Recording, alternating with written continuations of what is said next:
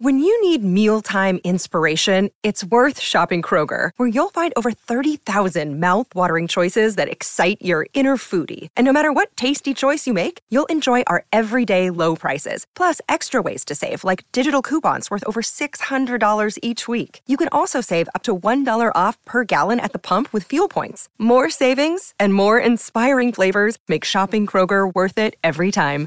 Kroger, fresh for everyone. Fuel restrictions apply. Another day is here, and you're ready for it. What to wear? Check. Breakfast, lunch, and dinner? Check.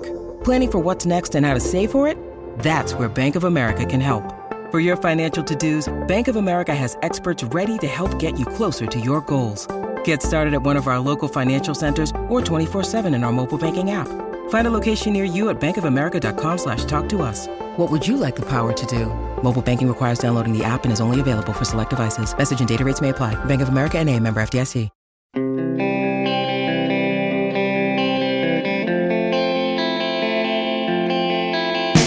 Mean, it was the same opponent, the same, the same team, the same uniforms, the same setting, and the same result. How can you not link things back to just a handful of months ago? Good morning to you. Good Wednesday morning, I'm Dejan Kovacevic of DK Pittsburgh Sports, and this is Daily Shot of Penguins. It comes your way bright and early every weekday if you're into football and or baseball. I also offer daily shots of Steelers and Pirates where you found this. Blackhawks 4, Penguins 2 in the franchise's 56th season opener. And man, what a deflating dud of an outcome after this super exciting offseason, adding Erik Karlsson, literally turning over half the roster and new GM, new front office, almost almost as if this were scripted to be a sequel to that fateful loss to the Rockford Ice Hogs last spring that eliminated the Penguins from the playoffs. That's how this played out. Blown lead and all. Led two to one going into the third, lost four to two. As if not a single thing had changed. Well, look, I'm not about to talk anybody out of a deflation. Okay. There was deflation in that locker room too. And everyone's entitled to feel however it is that they want. However, speaking only for myself, from my view up in the press box and talking to guys in the room, they feel as if absolutely everything that occurred in that game, including even the good stuff, including even the couple of goals and other positives like generating 40 shots on Petr Mrazek, who was really good, by the way.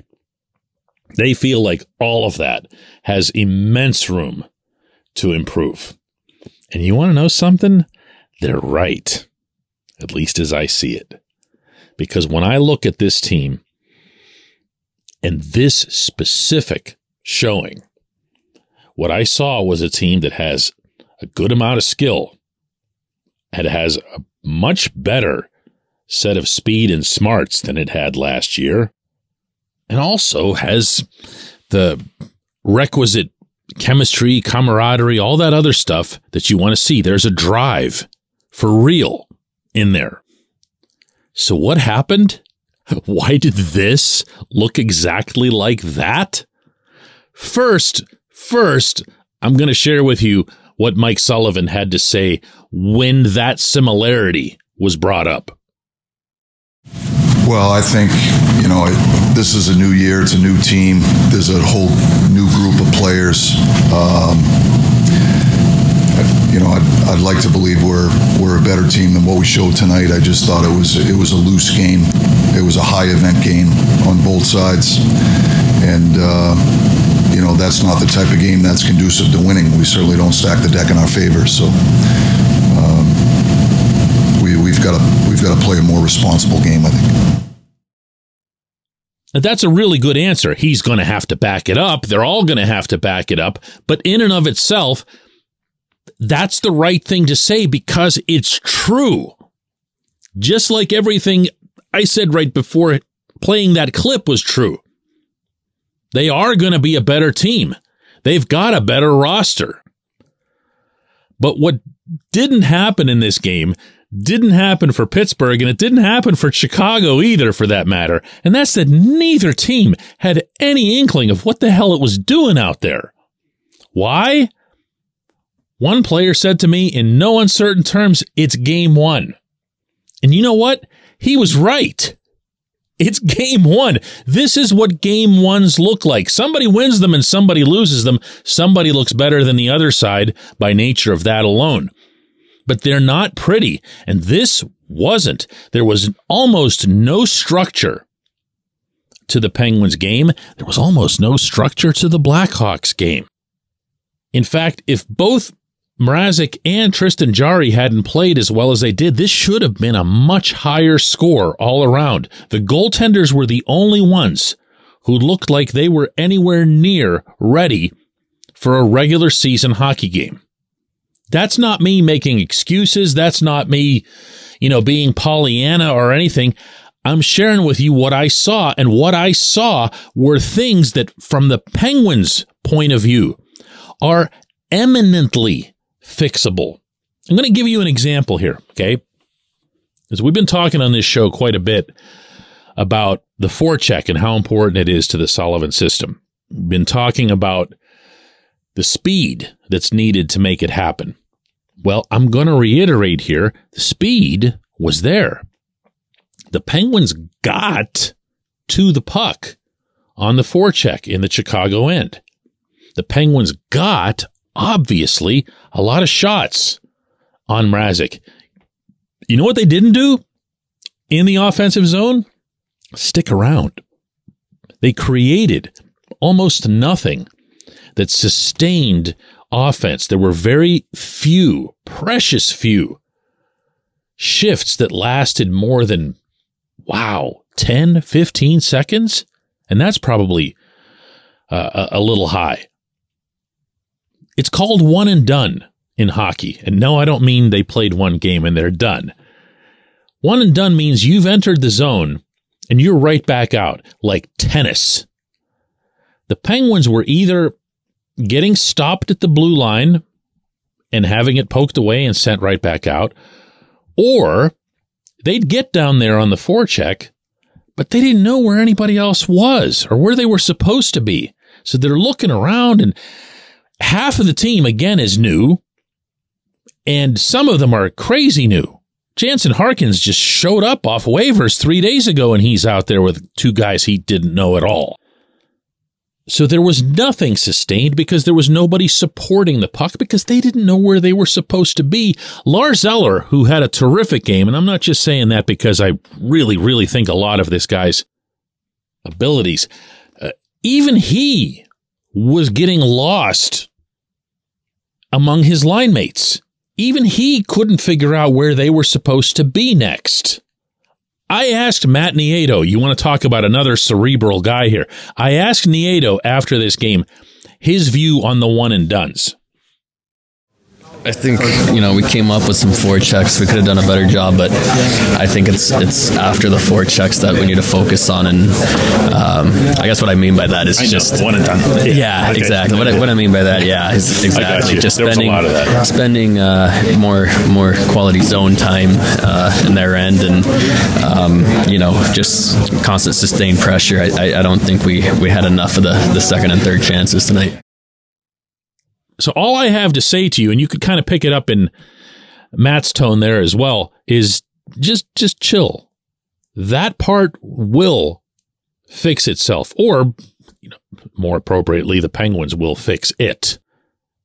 The same goes for all the easy, crazy easy zone entries that they allowed the Blackhawks to have.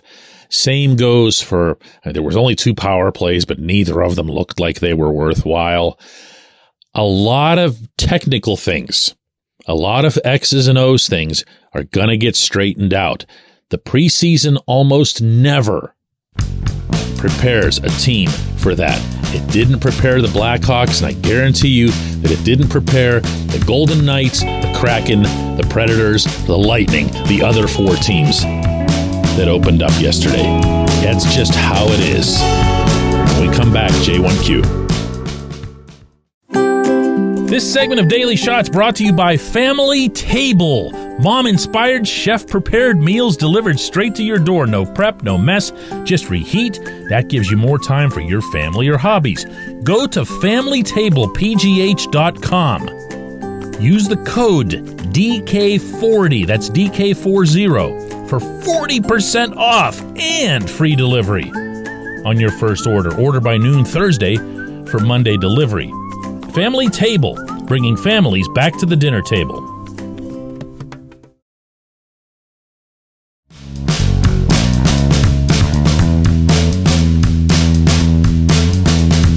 Today's J1Q comes from Peter, who says So, DK, honest question if the same problems persist again this year, even with all kinds of new people, will Mike Sullivan actually acknowledge that the system and the style are wrong and the Penguins are just not a fast enough team for it. Will he actually alter his system or will he watch last season repeat itself? There was a lot of this. Uh, Peter's question was representative of a lot of the focus. Uh, some people got on different aspects of it. There were some who even got on Jarry. I'll repeat my own stance from the opening segment that I thought Tristan Jarry was pretty good. I thought that was one of the more encouraging aspects of the evening. The players are not slower than last season. The players are faster than last season. If you're watching this out of anger for what happened in the third period, some of that's going to get lost. It's absolutely a game, an outcome that's got an exasperating ending to it. It really does. But to say that they're slower or to say, well, look at Connor Bedard dancing out there and they just look so much fresher and faster than the Penguins. Penguins played fast. They just didn't play organized at all. Did you watch Matt Nieto skate out there? Did you see Noel Acciari? Did you see all of the rushes that they created? Through speed to generate a good many of those 40 shots. They were doing a lot of things at a really high pace. Bryan Rust's goal was one of those.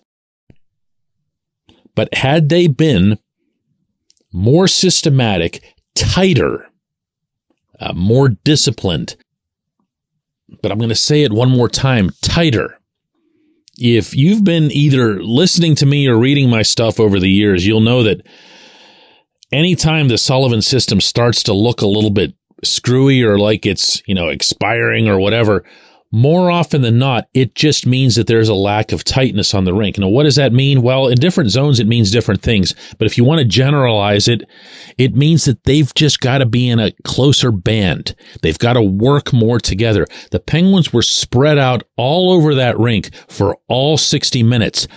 Also, parentheses here again, the Blackhawks were too, which is why the game looked as klutzy as it did overall. End parentheses. They can do that. They will do that. I don't know if they're going to get instant results from it. Friday night, they're in DC playing the Capitals. The night after that, they're right back here playing the Flames. Both of those opponents come with different types of challenges. They're also both better than the Blackhawks. So maybe that'll put a little bit of extra emphasis, including into the backs of the minds of the players that, hey, this is this is something that can go south pretty quickly if we don't get a hold of it. And then they start moving around the rink in packs, in little packs. They make their breakouts in dink, dink, dink passes to get out of the zone instead of all those 70 footers that you saw last night. It's going to be a very, very different weekend, I predict, for the Penguins. Now, not again, sitting here picking final scores or whatever. I'm talking about the manner in which they operate. What you saw last night wasn't the Sullivan system going wrong, it wasn't the Sullivan system at all. I appreciate the question. I appreciate everybody listening to Daily Shot of Penguins. Hockey season's underway, okay? There's there's one positive for you. Let's do it again tomorrow.